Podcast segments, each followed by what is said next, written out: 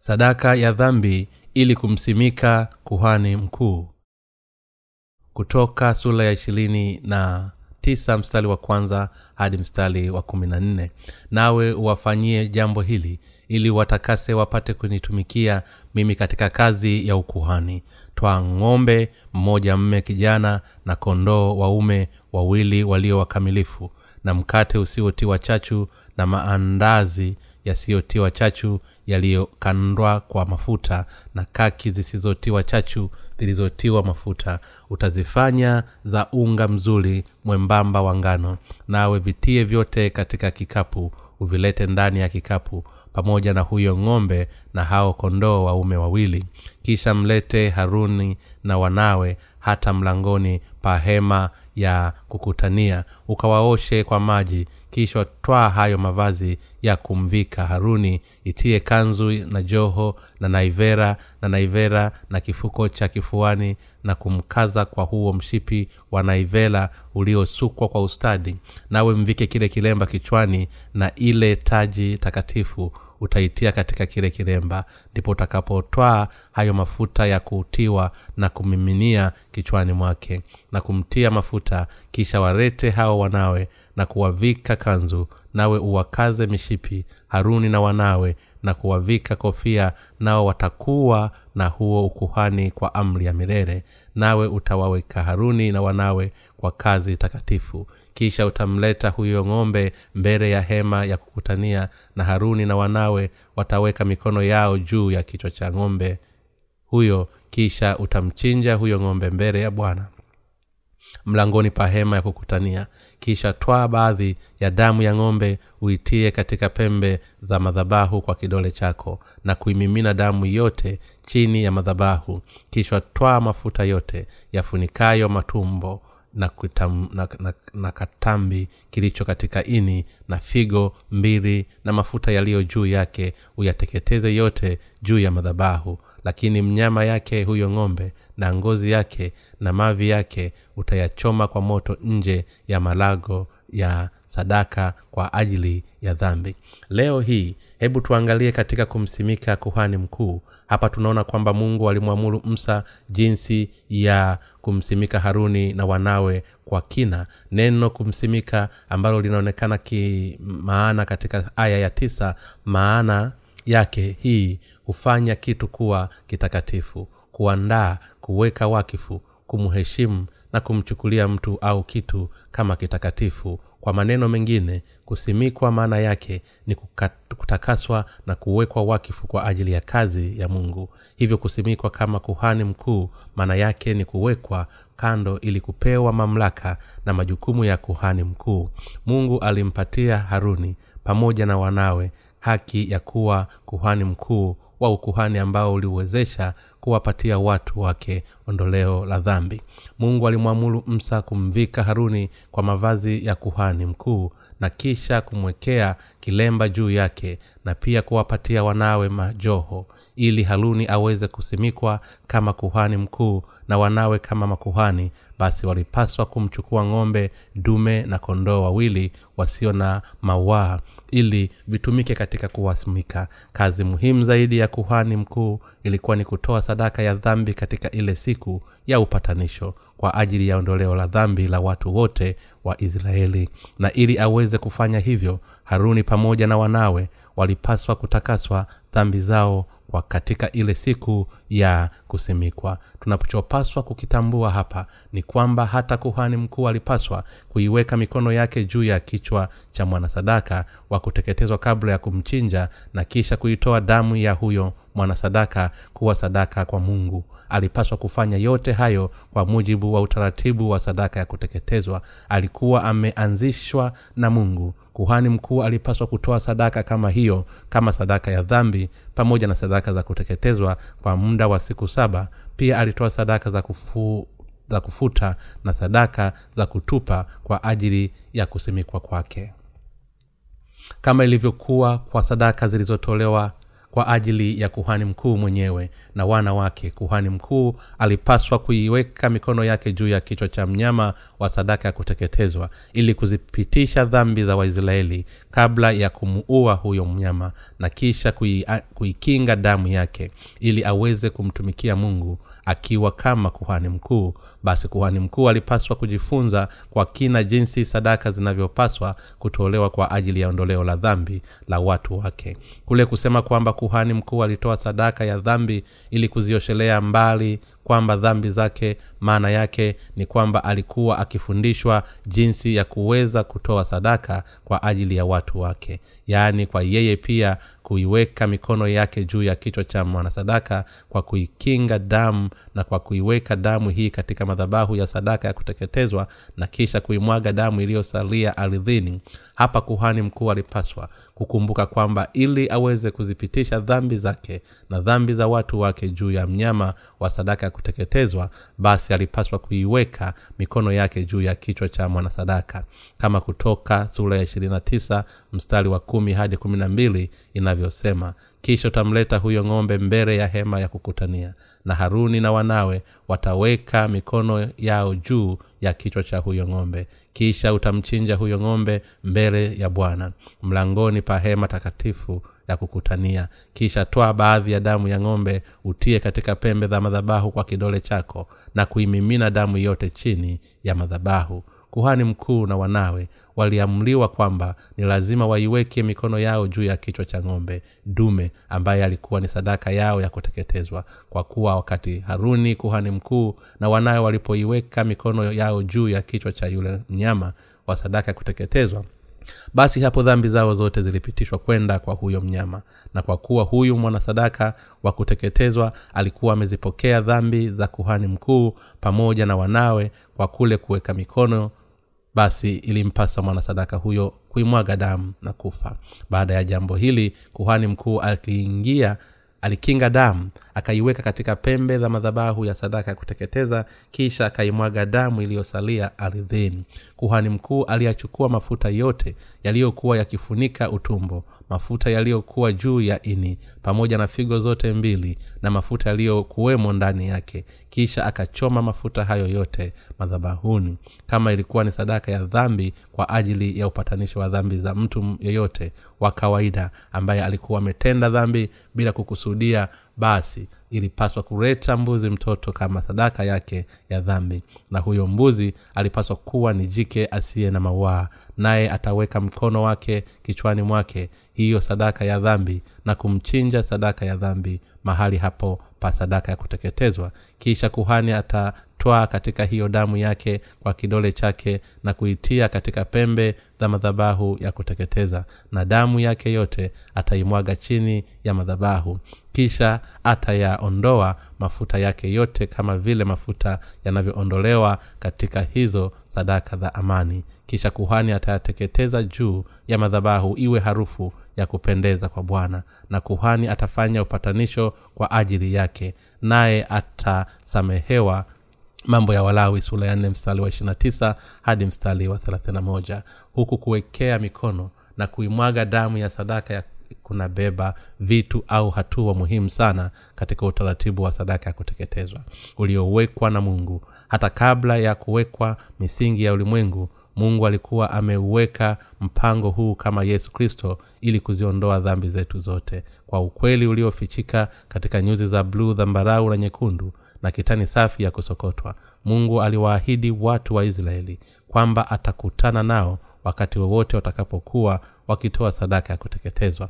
Kutoka sura ya ishirina tisa mstari wa arobaini na mbili inasema itakuwa ni sadaka ya kuteketezwa milele katika vizazi vyenu vyote. Mlangoni pa ile hema ya kukutania mbele ya bwana hapo nitakapokutana nanyi ili ni nene na wewe hapo sadaka ya kuteketezwa ambayo ilitolewa na makuhani kila asubuhi na jioni ilikuwa ni sadaka ya kutolewa katika kizazi chote na wakati wote. Yaani hata kwetu sisi ambao ni watu wa kiroho wa israeli ambao tumepokea ondoleo la dhambi zetu kwa kuamini katika injili ya maji na roho mungu anatuelezea kwamba atakutana nasi kupitia sadaka hizi.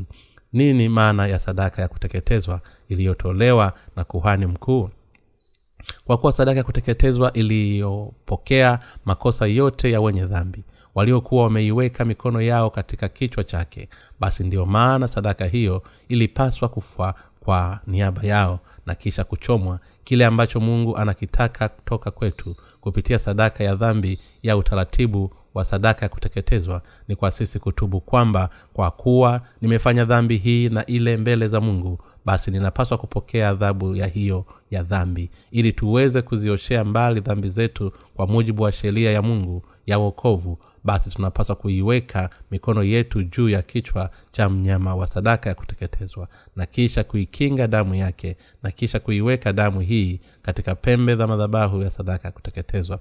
Na kisha kuimwaga damu yote iliyosalia ardhini. Na kisha kuichoma nyama yake huyo mwanasadaka katika madhabahu ya sadaka ya kuteketezwa na hatimaye kupokea ondoleo la dhambi kwa mujibu wa neema katika haki ya mungu kwanza tunapaswa kukili dhambi zote ambazo tumezifanya kwa matendo yetu na mioyo yetu mbele za mungu. Pia ni lazima tutambue kwamba hatuwezi kukwepa kuadhibiwa kwa sababu ya dhambi hizi. Na ndiyo maana hatuna maneno ya kutosha kumshukuru mungu kwa ajili ya wokovu wake mkamilifu. Mungu alitupenda sana hata akamtoa mwana pekee yesu kristo alizichukua dhambi zetu zote kwa kupitia ubatizo wake kisha akazipatanisha hizo dhambi zote kwa kifo chake msalabani ili kwamba yeyote anayemwamini asipotee bali awe na uzima wa milele. Utaratibu wa sadaka ya kuteketezwa unahitaji kwamba sadaka itolewe kwa kuwekea mikono na kisha kuimwaga damu ya huyo mwanasadaka. Hii inatoa ushahidi wa imani inayoziondoa dhambi zetu zote na kwa sababu hiyo tunapaswa kuiamini imani yao kule kusema kwamba kila mwenye dhambi aliiweka mikono yake juu ya kichwa cha mwanasadaka ya wa kuteketezwa. Maana yake ni kuzipatanisha dhambi kwenda kwa huyo mwanasadaka. Hata kuhani mkuu alipaswa pia kukili dhambi zake. Nina dhambi hizi na hizi mbele za mungu na kwa sababu hiyo ninastahili kuuawa. Alipaswa kukili hivi kila wakati alipotoa sadaka ya dhambi lakini tunaweza kuokolewa kwa kuamini kwamba mungu ametupatia sadaka ya upatanisho ili kutukomboa toka katika dhambi na kwamba mungu ametuwezesha kupokea ondoleo la dhambi kwa kuamini katika sadaka hii. Mungu alisema nitakutana na wewe pale mungu alisema haya si kwa kuhani mkuu peke yake bali hata kwa watu wa kawaida na hii inamaanisha kwamba mungu atatupatia ondoleo la dhambi kwetu sote na hivyo kutufanya kuwa watu wake. Sasa mungu anakutana nasi kwa namna gani? Kwa kuwa mungu anao mpango wa wokovu kwetu sisi basi ni hakika kwamba mungu anakutana na wale tu wanaotoa sadaka zao za dhambi kwa mujibu wa utaratibu wa sadaka ya kuteketezwa ulioanzishwa na mungu. Kwa kuwa mungu alifahamu kwamba kila mwanadamu anazaliwa akiwa mwenye dhambi na kwamba mwanadamu amefungwa kuendelea kutenda dhambi basi ndio maana alitaka kuzioshelea mbali dhambi zetu zote kwa mujibu wa rehema zake zinazodhihirishwa katika utaratibu wake wa sadaka ya wokovu ili hatimaye aweze kutufanya sisi kuwa watoto wake. Hii ndiyo sababu mungu alianzisha utaratibu wa sadaka ya kuteketezwa ambao kwa huo watu wengi wa israeli waliweza kuzipata kupatanisha dhambi zao kwenda kwa sadaka zao za kuteketezwa. Wakati walipoiweka mikono yao juu ya vichwa vya hao wana sadaka watu wa israeli walizipitisha dhambi zao kwenda kwa mnyama wa sadaka ya kuteketezwa kwa kuweka mikono yao. Watu wa israeli walizijivunja sheria za mungu mara nyingi na walifanya kila aina ya dhambi lakini kwa kuwa waliweza kuyapitisha maovu yao juu ya wanyama wa sadaka ya kuteketezwa kwa kupitia njia hii ya kuwekea mikono basi ndiyo maana waliweza kuzisafisha dhambi zao zote. Ni kwa kupitia utaratibu huo ndiyo maana mungu aliweza kukaa na waisraeli wale waliokuwa wamemwamini. Akawa mungu wao akawafanya kuwa watu wake akawaongoza akawapatia baraka za mbinguni pamoja na baraka za manono ya nchi. Mambo haya yote yaliwezekana kwa kupitia imani yao katika utaratibu wa sadaka ya kuteketezwa na hema takatifu la kukutania. Vipengele hivi vyote vya utaratibu wa sadaka ya kuteketezwa wa hema takatifu la kukutania ulikuwa umeandaliwa na mungu mapema na kwa sababu hiyo watu wa israeli waliweza kuoshelea mbali dhambi zao kwa kuiweka mikono yao juu ya kichwa cha mwanasadaka na kisha kuzipitisha dhambi zao zote kwa mujibu wa mbinu hii iliyopangwa na mungu kwa kuwa mungu aliwawezesha wale wote waliomwendea kwa kuamini katika nguvu ya kuwekea mikono na nguvu ya kuimwaga damu kwa namna iliyokuwa imeanzishwa na mungu. Basi wale wote waliouamini ukweli huu waliweza kutembea pamoja na mungu aliye mtakatifu. Mungu angeliweza kuishi na watu wa israeli pasipo sadaka iliyotolewa kwa kuweka mikono na kwa kuimwaga damu bila kujali jinsi waisraeli walivyokuwa na mapungufu na dhambi nyingi walizozifanya. Ukweli ni kwamba mungu aliweza kuishi kati yao kwa sababu ya ile sheria ya wokovu iliyokuwa imetolewa na mungu ambayo inapatikana katika sadaka ya kisheria. Yaani kuweka mikono juu ya kichwa cha mwanasadaka wa dhambi na kwa kuimwaga damu yake. Kwa hivyo sisi sote ni lazima tutambue na kuamini kwamba wokovu toka katika dhambi miko, umeruhusiwa kwetu na mungu. Unaundwa na tendo la kuwekea mikono juu ya kichwa cha mwanasadaka wa kuteketezwa na katika kuimwaga damu yake. Makuhani walipaswa kutoa sadaka ya kuteketezwa kila asubuhi na kila jioni. Walipaswa kufanya hivi kwa sababu mara baada ya kutoa sadaka ya kuteketezwa asubuhi waliendelea kufanya dhambi nyingi zaidi. Wakati wa mchana na kwa sababu hiyo ilikuwa ni muhimu kwao wao kuzipitisha dhambi zao hizo na kisha kujiosha tena kwa kutoa sadaka nyingine na kuteke, ya kuteketezwa wakati wa jioni. Sadaka za kuteketezwa zilitolewa kila siku ziliwakumbusha waisraeli juu ya imani inayokumbuka na kuamini kwamba yesu atakuja hapa duniani. Atazichukua dhambi za ulimwengu katika mwili wake kwa kubatizwa na yohana mbatizaji. Atakufa msalabani na hivyo atazitowesha mbali dhambi zote za ulimwengu wote. Vivyo hivyo sisi sote ni lazima tutoe sadaka za imani kat kila asubuhi na kila jioni. Hii ni kwa sababu tunaendelea kutenda dhambi bila kukoma siku nzima sadaka hii ya imani iliyotolewa wakati wa gano la kale ni sawa na kule kuosha uchafu wote wa moyo katika wakati wa gano jipya. Kwa kuamini katika ubatizo wa yesu aliopokea toka kwa yohana mbatizaji na damu yake aliyoimwaga. Mungu baba anakutana na nasi mara anapoiona imani hii katika mioyo yetu. Yaani imani inayoamini kile ambacho yesu mwokozi amekifanya kwa kuziondoa dhambi dhambi zetu zote. Yesu kristo alikuja hapa duniani kwa mujibu wa utaratibu wa sadaka ya kuteketezwa wa agano la kale akazipokea dhambi zetu zote kwa kubatizwa na yohana mbatizaji mwanzoni mwa kipindi cha agano jipya. Matayo sura ya tatu mstari wa kumi na tano. Hii ndiyo maana yesu alisema tangu siku za yohana mbatizaji hata sasa ufalme wa mbinguni hupatikana kwa nguvu nao wenye nguvu wauteka matayo sura ya kumi na moja mstari wa kumi na mbili. Tunaweza kuwekwa huru toka katika dhambi zetu zote na kisha kusafishwa dhambi hizo kikamilifu kwa kuamini katika ukweli wa injili. Bila kujalisha ukweli kwamba yesu kristo alikuja hapa duniani ukweli ni kwamba watu wanaendelea kutenda dhambi nyingi na hata sisi wa kristo kabla ya baada ya kumfahamu yesu kristo bado tunaendelea kutenda dhambi nyingi sana zisizohesabika. Lakini yesu kristo alikuja hapa duniani na ameziosherea mbali dhambi zetu za ulimwengu kwa ubatizo wake aliyoupokea toka kwa yohana mbatizaji na damu yake aliyoimwaga msalabani. Hivyo wakati mungu aliposema kwamba atakutana na watu wa israeli kwa kupitia sadaka ya kuteketezwa basi hii inamaanisha kwamba mungu atakutana na wale wanaoamini katika injili ya maji na roho mungu anawapenda wale wote wanaoamini kwamba bwana amezitowesha mbali dhambi zao zote kwa nyuzi za bruu na nyekundu lakini ni hakika kwamba mungu hawapendi wale wanaopuuzia ukweli huu. Katika kipindi hiki cha agano jipya tunaweza kuonana na mungu kwa kuamini katika injili ya maji na roho. Katika kipindi cha agano la kale mtu aliweza kupokea ondoleo la dhambi zake kwa kuamini katika ukweli uliodhihirishwa katika nyuzi za bluu dhambarau na nyekundu. Na kitani safi ya kusokotwa. Kitendo cha kuwekewa mikono na kitendo cha kumwaga damu vinafanya umoja wa dhana zinazounda injili moja kamilifu. Agano la kale lilitabiri juu ya wokovu mkamilifu wa mungu kwa kina na katika agano jipya kuna utimilifu wa unabii huo na ukamilifu wa injili iliyoahidiwa. Kwa hiyo waibrania sura ya kwanza mstari wa kwanza hadi wa pili inasema mungu ambaye alisema dhamani na baba zetu katika manabii kwa sehemu nyingi na kwa njia nyingi mwisho wa siku hizi amesema na sisi katika mwana aliyemweka kuwa mrithi wa yote tena kwa yeye aliufanya ulimwengu.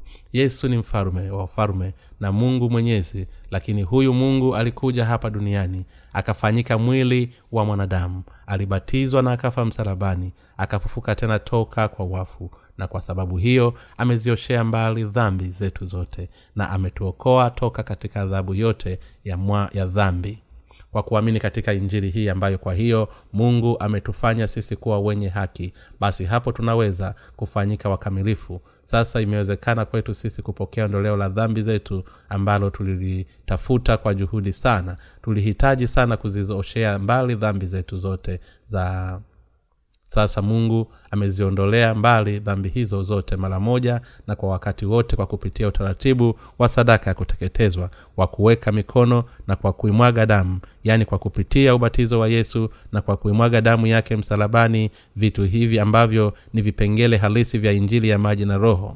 Waraka wa kwanza wa yohana sula ya tano mstari wa sita hadi mstari wa nane. Mungu ataonana nasi kwa kutufanya sisi kuwa watu wake pale tu tutakapoamini kwamba mungu amezitowesha mbali dhambi zetu zote kikamilifu. Umuhimu wa kuwekea mikono.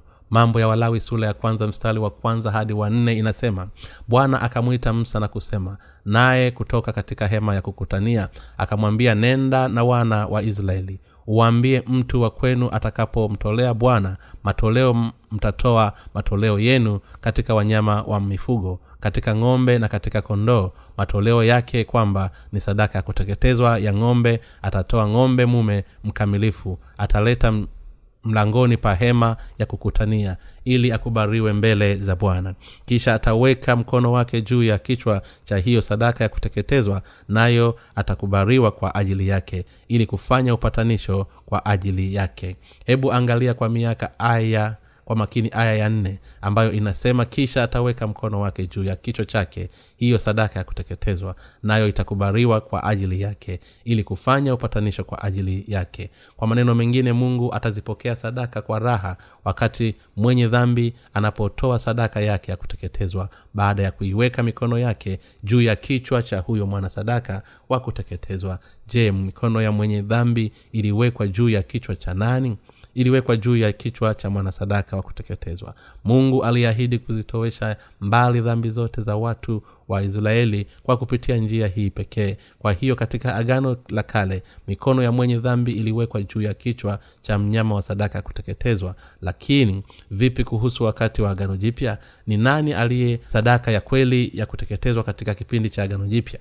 kwa kweli si mwingine bali ni yesu kristo ambaye ni mwokozi wa wanadamu wote. Yesu kristo ndiye sadaka pekee ya kuzitowesha mbali dhambi zote za mwanadamu. Kwa kuwa kwa kupitia mwanadamu mmoja wanadamu wote alifanyika kuwa yeye wenye dhambi. Basi ni kwa kupitia yesu kristo kwamba wanadamu wote wanaweza kusafishwa dhambi zao zote na kisha kupokea uzima wa milele.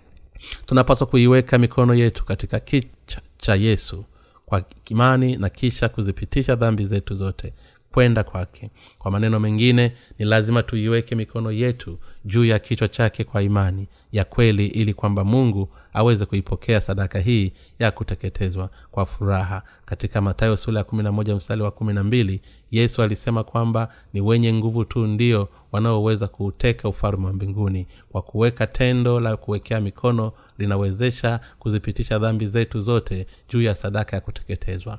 Basi ni hakika kwamba mungu ataipokea sadaka hiyo kwa furaha kwa kuwa yohana mbatizaji aliweka mikono yake juu ya kichwa cha yesu kristo na akazipitisha dhambi zote za wanadamu juu yake basi ndiyo maana mungu amemwezesha kila mtu kuoshwa dhambi zake na kukombolewa toka katika dhambi hizo na adhabu yake mara tu watakapoamini kwa mioyo yao yote. Katika ubatizo wa yesu kifo chake msarabani tunaweza kuzipitisha dhambi zetu zote kwenda kwa yesu kwa kuamini katika ubatizo wa yesu kristo aliyoupokea. Mungu aliwapatia waisraeli utaratibu wa sadaka ya kuteketezwa.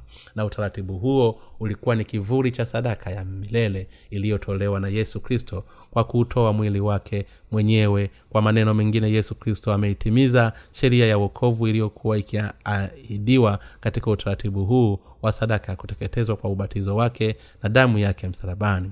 Mungu ametuokoa kwa kwa kutupatia yesu kristo ambaye ni mwanawe pekee kutokana na upendo wake usio na kikomo juu yetu sasa ni wakati wa kila mtu kuokolewa kwa kuamini katika ubatizo wa yesu kristo na damu yake aliyoimwaga msarabani mungu mwenyewe mwenye maarifa yote aliupanga wokovu wake mkamilifu kwa ajili ya wenye dhambi hata kabla ya uumbaji na ametutimizia mpango huo kwa usahihi na kwa mujibu wa ratiba yake. Kwa mujibu wa mpango huo wa mungu yohana mbatizaji alizaliwa miezi sita kabla ya yesu. Yohana mbatizaji alikuwa ni mkuu kuliko wanadamu wote. Kama yesu mwenyewe alivyosema amini nawambieni hajaondokea mtu katika wazao wa wanawake aliye mkuu kuliko yohana mbatizaji. Matayo sula ya kumi na wa kumi na moja. Kwa maneno mengine yohana mbatizaji alikuwa ni mwakilishi wa wanadamu. Yohana mbatizaji alikuwa ni mtumishi wa mungu aliyekuwa mkuu kuliko hata msa eliya na nabii isaya. Watu wengi wanamwona yohana mbatizaji kama mtu aliyeishi maisha ya kijinyima huko nyikani. Lakini ukweli ni kuwa alikuwa ametumwa na mungu ili kuwa mwakilishi wa wanadamu wote. Kwa hakika yohana mbatizaji alikuwa ni mkuu kuliko wanadamu wote ulimwenguni. Yeye anatokea katika nyumba ya haruni kuhani mkuu. Luka sura ya kwanza mstari wa tano hadi mstari wa saba. Kama vile wafalume walivyokuwa wakizaliwa toka katika familia za kifalume basi yohana mbatizaji ambaye ni kuhani mkuu wa mwisho alikuwa anatoka katika nyumba ya haruni aliyekuwa kuhani mkuu wa kwanza. Na akiwa kama mwakilishi wa wanadamu alimbatiza yesu katika mto yorodani ili kuzipitisha zambi za wanadamu kwenda kwa yesu. Yohana mbatizaji ni mkuu kuliko wote hapa duniani lakini kuna baadhi ya watu wanaouliza hili kana kwamba ni watu wasioamini wakisema ni wapi katika bibilia panaposema kwamba yohana mbatizaji ni kuhani mkuu? Hebu ni wajibu kwa kufafanua kwa wazi kwamba yohana mbatizaji ni mwakilishi wa wanadamu na kuhani mkuu na hivi ndivyo ilivyoandikwa katika neno la mungu. Kwa maana manabii wote na torati walitabili mpaka wakati wa yohana na ikiwa mnataka kukabili yeye ndiye eliya atakayekuja. Matayo mstari wa hadi mstari wa nne. Katika malaki nne sura ya tano mungu aliahidi kumtuma eliya na yesu mwenyewe alisema kwamba huyu eliya atakayekuja si mwingine bali ni yohana mbatizaji kwa kuwa yohana mbatizaji alizaliwa toka ukoo wa haruni. Ndiyo maana aliweza kutimiza hukumu la kuhani mkuu katika agano la kale wakati mwenye dhambi alipozipitisha dhambi zake kwa kuiweka mikono yake juu ya kichwa cha mwanasadaka wa kuteketezwa basi ilimpasa huyo mwanasadaka kuuawa kwa kuimwaga damu yake na kisha kuchomwa moto. Yeyote aliyetaka kuondolewa dhambi zake ilimpasa kuiweka mikono yake juu ya kichwa cha wanyama wa sadaka ya kuteketezwa ili kuzipitisha dhambi zake kwenda kwa mwanasadaka huyo. Wakati watu walipoiweka mikono yao juu ya mwanasadaka wa kuteketezwa basi tendo hili lilimaanisha kwamba dhambi zao zilipitishwa kwenda kwa mwanasadaka huyo. Na katika ile siku ya upatanisho haruni kuhani mkuu alipaswa kuilaza mikono yake juu ya kichwa cha mbuzi wa makosa ili kuzipitisha dhambi za mwaka mzima za waisraeli kwenda kwa mbuzi huyo wa makosa. Katika tukio hili kitendo cha kuwekea mikono kilikuwa ni muhimu sana na kisichoepukika. Na kama tukiongea kiroho tendo hili lilimaanisha ni kuzipitisha dhambi. Yohana mbatizaji alizipitisha dhambi zetu zote kwenda kwa yesu kristo kupitia ubatizo wake na kwa kupitia ubatizo huu yesu alizipokea dhambi zote za ulimwengu. Kisha akaimwaga damu yake msalabani. Yesu kristo amefanyika kuwa mwokozi wetu mkamilifu kwa kubatizwa na yohana mbatizaji na kisha kuzichukua dhambi zetu zote katika mwili wake.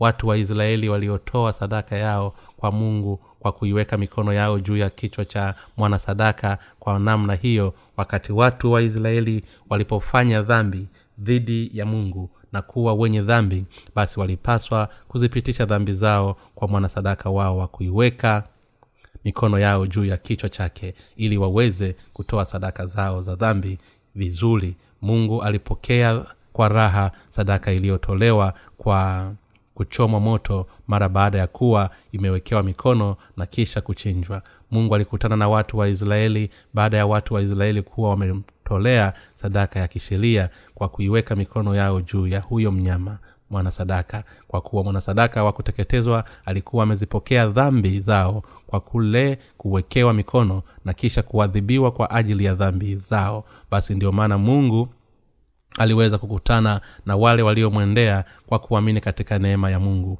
inayoonyesha katika sadaka hii. Hii ndiyo maana mungu aliridhishwa kuzipokea sadaka za wanyama kama hizo mungu ni mwenye rehema sana kiasi kwamba hapendi kuona yoyote yule akipelekwa kuzimu. Hivyo hivyo kinachotuosha toka katika dhambi zetu zote ni ubatizo wa yesu kristo aliopokea na damu yake msalabani. Yesu kristo aliweza kufa msalabani na kisha kuibeba hukumu ya haki kwa ajili ya dhambi zetu kwa kuwa yeye kristo alikuwa amezichukua katika mwili wake dhambi zetu zote kwa kubatizwa na yohana mbatizaji ili kuzitoweshea mbali dhambi za ulimwengu. Yesu aliweza kutukomboa na kutuweka hulu toka katika dhambi kwa kuwa alikuwa amebatizwa ili kuzichukua dhambi zetu zote na kisha kuibeba adhabu ya dhambi msalabani. Kwa hivyo kwa kuamini katika ubatizo wake na kwa kuamini katika sadaka ya kuimwaga damu yake basi sasa tunaweza kuzaliwa tena upya kama wenye haki na kisha kukutana na yesu kristo. Kwa kifupi sisi sote tunaweza kukutana na mungu mtakatifu kwa kupitia matendo ya haki ya yesu na kwa kuamini katika injili ya maji na roho. Yesu kristo amefanyika kuwa mwokozi wa milele kwetu sisi. Tunaoamini katika ukweli huu na hakika kwamba tunapaswa kukutana na mungu mtakatifu kwa kumwamini mwokozi yesu kristo aliyekuja kwa nyuzi za bruu dhambarau na nyekundu. Tunaweza kuonana na mungu kwa imani. Wale wanaotaka kuonana na mungu ni lazima walisikie neno lake na kisha kuamini katika utaratibu wa sadaka ya kuteketezwa uliotolewa na mungu ambao unajumuisha tendo la kuwekewa mikono na kumwaga damu kama wanadamu hawataweza kuelewa kikamilifu kwa mawazo yao ya kimwili na kisha wakawa na mashaka yoyote yale kuhusiana na ukweli huu basi ni lazima walifungue neno la mungu ili waweze kuthibitisha wao wenyewe. Kisha wanapaswa kuamini kile ambacho neno la mungu linakiongelea. Hatupaswi kumwamini mungu kwa mawazo yetu binafsi. Badala yake ni lazima tusimame imara katika neno la mungu la kweli na kwa kuzingatia neno hili tunapaswa kuzitofautisha injili nyingine pamoja na hii injili harisi hatupaswi kuyasikitiza mawazo yetu binafsi huku tukiyategemea mawazo ya uelewa wetu binafsi. Hakuna hata wazo moja kati ya mawazo yako binafsi linaloweza kuwa sahihi. Wanadamu ni wadhaifu sana ni wenye mioyo migumu na wamefanywa kuwa wagumu sana mbele za mungu kiasi kuwa wameng'ang'ania haki zao binafsi na mawazo yao kwanza na kisha kuliacha nyuma neno la mungu njia sahihi ya kuishi maisha bora na yenye baraka ni kwa kuifungua mioyo yetu mbele za mungu na kisha kuliamini neno lake. Wakati kuhani mkuu alipotoa ng'ombe dume kama sadaka yake ya, dhambi ili aweze kusimikwa mungu alimweleza kuyachukua mafuta yake yote yaliyofunika utumbo mafuta yaliyokuwa katika ini pamoja na figo mbili na mafuta yake na kuvichoma hivyo vyote katika madhabahu. Wakati huo huo nyama ya huyo ng'ombe dume pamoja na ngozi yake na mavi yake vilipaswa kuchomwa na moto nje ya kambi. Kuhani mkuu alitoa sadaka kama vile mungu alivyokuwa amemwamulu msa. Wakati sadaka ya kuteketezwa ilipotolewa kuhani mkuu alileta pia kondoo asiye na mauaa kama sadaka ya kuteketezwa ki, kisha akaiweka mikono yake juu ya kichwa chake.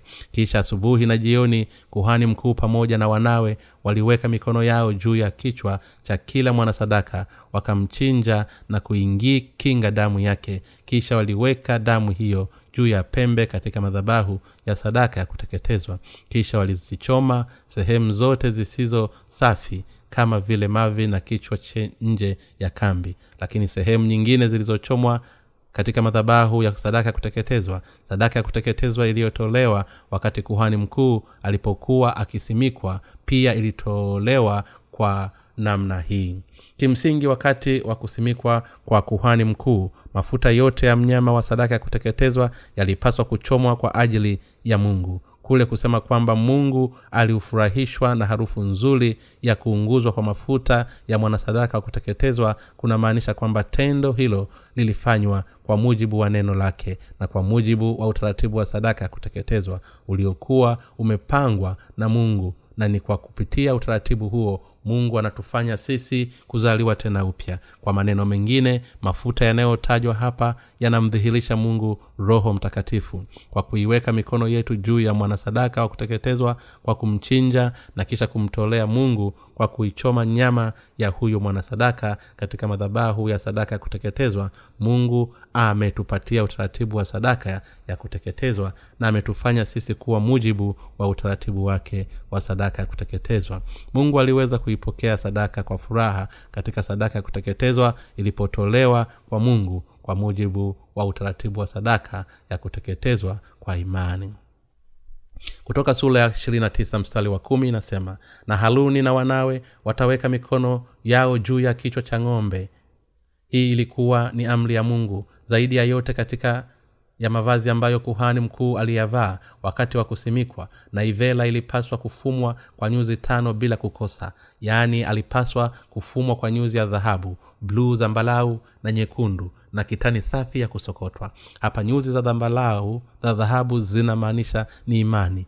Nyuzi za bluu zinamaanisha ni ubatizo wa yesu kristo ulioupokea ambao ni sawa na tendo la agano la kale la kuweka mikono nyuzi za zambalau zinatuelezea kwamba yesu ni mwana wa mungu mungu mwenyewe na mwokozi na nyuzi nyekundu zinaonyesha juu ya sadaka ambayo yesu kristo aliifanya ya kitani safi ya kusokotwa. Inamaanisha ni neno la mungu lililotufanya kuwa wasio na dhambi nyuzi za dhahabu zinaimarisha imani inayoamini kwamba mungu ameziondoa dhambi zetu zote na ameifanya mioyo yetu kuwa mieupe kama theruji ni lazima tuwe na imani hii yaani tukiamini kwamba mungu amezitoweshea mbali dhambi zetu zote kwa ubatizo wa yesu na damu yake msarabani tunapaswa kumwamini yesu kristo kikamilifu kwa mujibu wa yale ambayo mungu ametuelezea yaani kwa mujibu wa jinsi alivyozitoweshea mbali dhambi zetu zote. Tunapaswa kumwamini mungu kwa mujibu wa jinsi alivyoweka utaratibu wa sadaka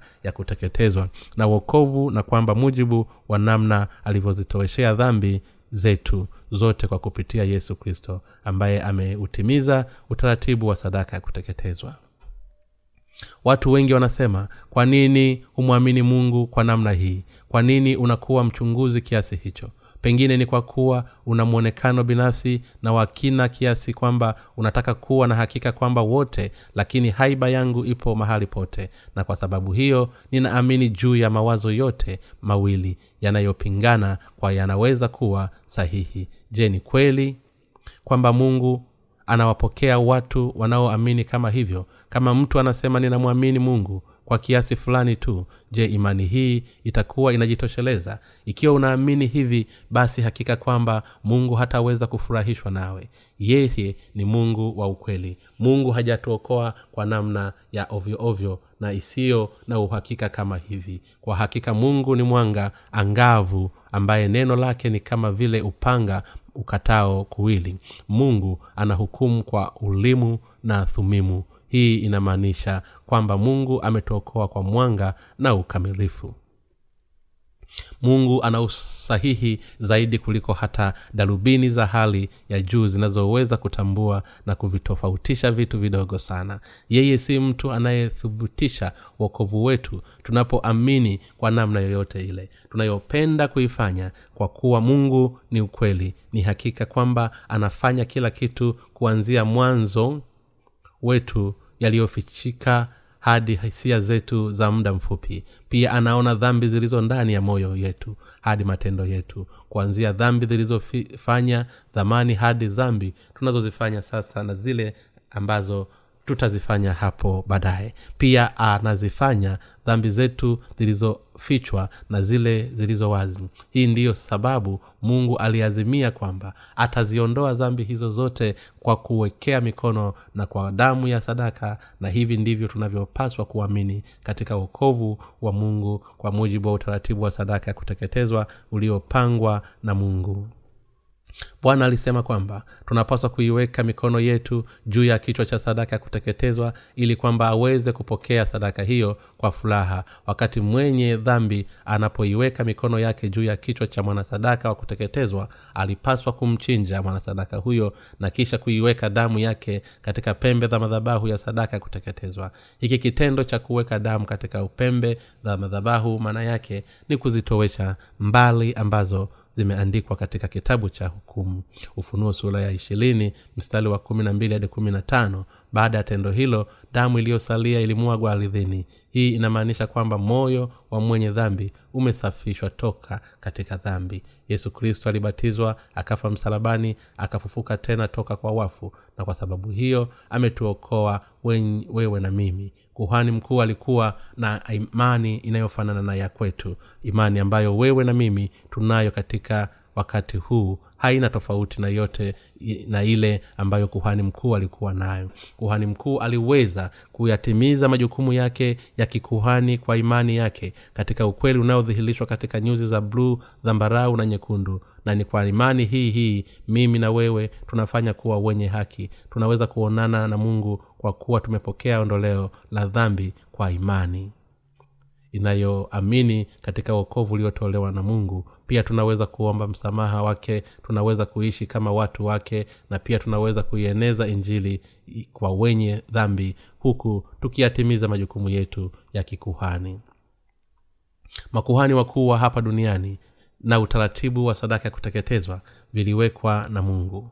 Kuhani mkuu na utaratibu wa sadaka ya kuteketezwa ulipangwa na mungu kwa hiyo kuhani mkuu wa kidunia alifanya yale yaliyokuwa yameamliwa na mungu kufanya na kwa kufanya hivyo aliyatimiza majukumu yake ya kikuhani ya kuziondoa dhambi za watu wake akiwa kama kuhani mkuu wa mbinguni. Yesu kristo na mwana wa mungu alizitosha dhambi zetu zote. Huyu yesu badala ya kutumia sadaka ya kuteketezwa za kidunia aliutumia mwili wake usio na mawaa kama sadaka ya kuteketezwa na akaziweka dhambi zetu zote juu yake. Yesu alizichukua dhambi za mwanadamu katika mwili wake kwa kubatizwa na yohana mbatizaji.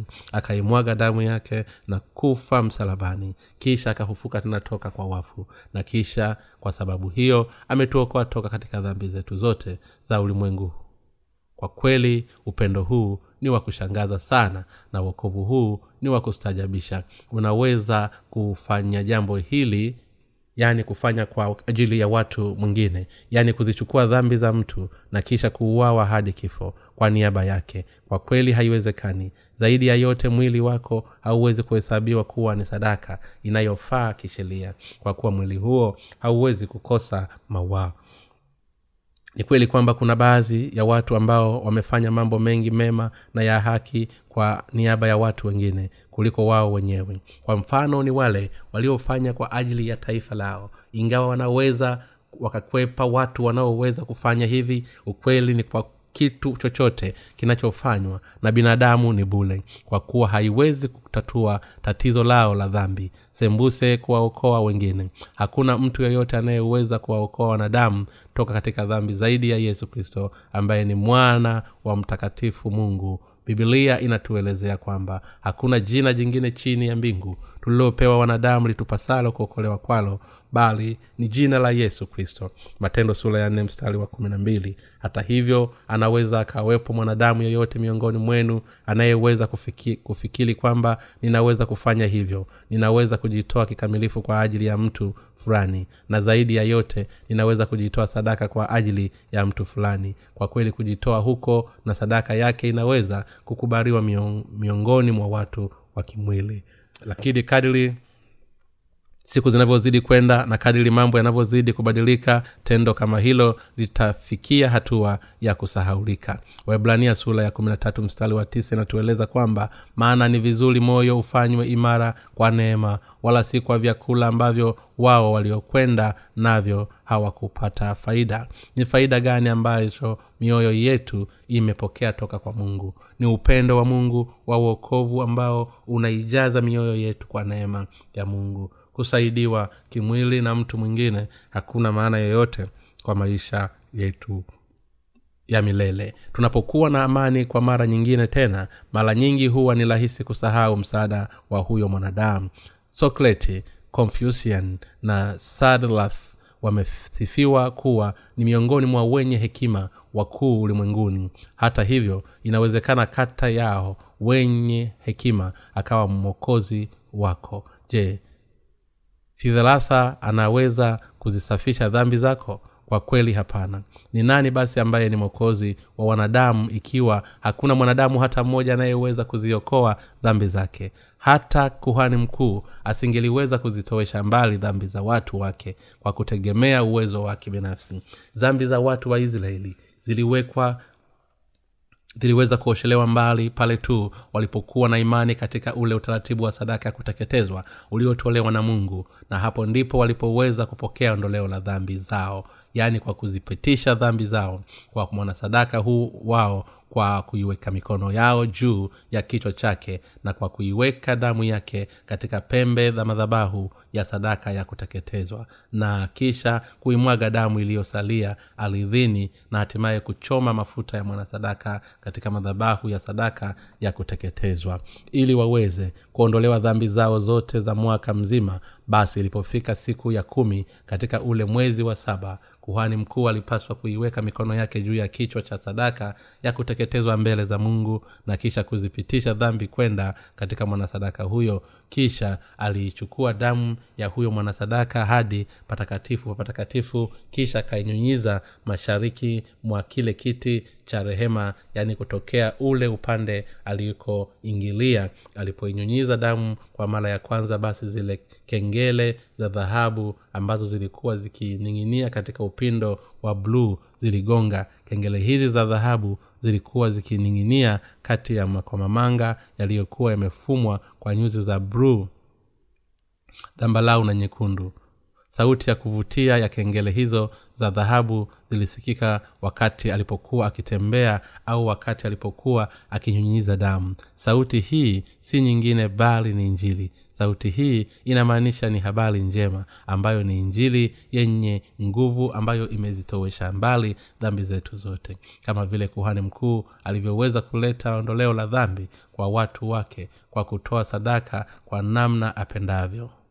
Bali kwa mujibu wa sheria za mungu zilizoanzishwa basi vivyo hivyo katika nyakati za agano la jipya yesu kristo amekuokoa wewe na mimi toka katika dhambi zetu zote kwa kuja hapa duniani kwa kubatizwa na kufa msalabani kwa kufufuka tena toka kwa wafu kwa mujibu wa sheria ya mungu. Yesu kristo aliweza kutufanya sisi kuwa wenye haki wakati alipozitimiza kazi yake kwa mujibu wa sheria ya wokovu ambayo aliipanga yeye mwenyewe.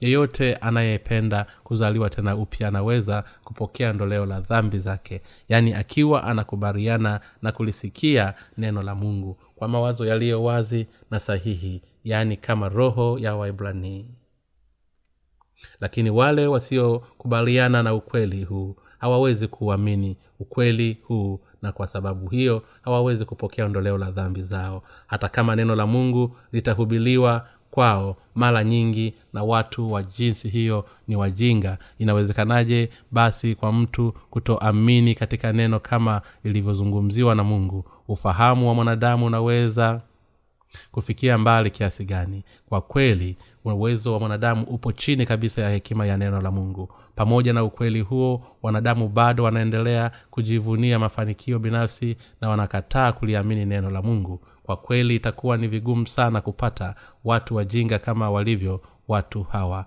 Akina kaka na akina dada ulimwenguni unabadilika kwa haraka. Teknolojia inaendelea sana kwa haraka kiasi kwamba inadhaniwa kuwa uzalishaji wa mwanadamu pasipo kujiamini ni kitu kinachowezekana. Kiufundi hali ya kumkana mungu inaendelea kuwa kubwa na sasa kipindi cha dini kinazidi kutoweka. Hata hivyo pamoja na kuwa ulimwengu huu utakuwa ni wa kutatanisha na wenye mateso lakini sisi tuliozaliwa tena upya hatuwezi kufanya lolote zaidi ya kuendelea kuhudumu kwa uaminifu kwa mungu tukiwa makuhani wake wa kifalme. Sasa injili ya maji na roho inaenea ulimwenguni kote kwa haraka sana bila kujarisha wimbi la hali ya kito ya kutokumjua mungu lililoendelea. Sisi ndio watumishi pekee tunaoweza kwenda kinyume na mkondo wa nyakati hizi. Ninaamini kwamba injili ya maji na roho ambayo ni wokovu kwa mujibu na wa utaratibu wa sadaka ya kuteketezwa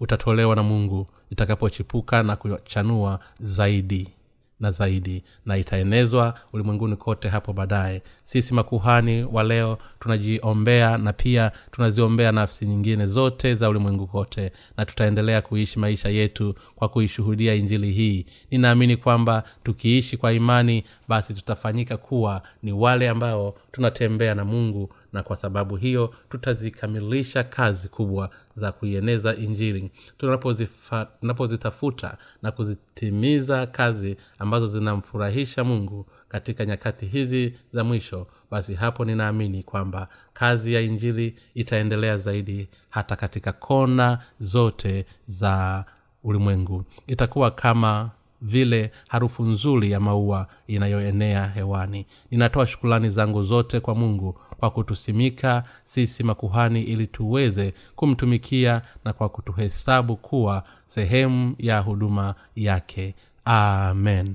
Omba kitabu cha bule katika tovuti ya www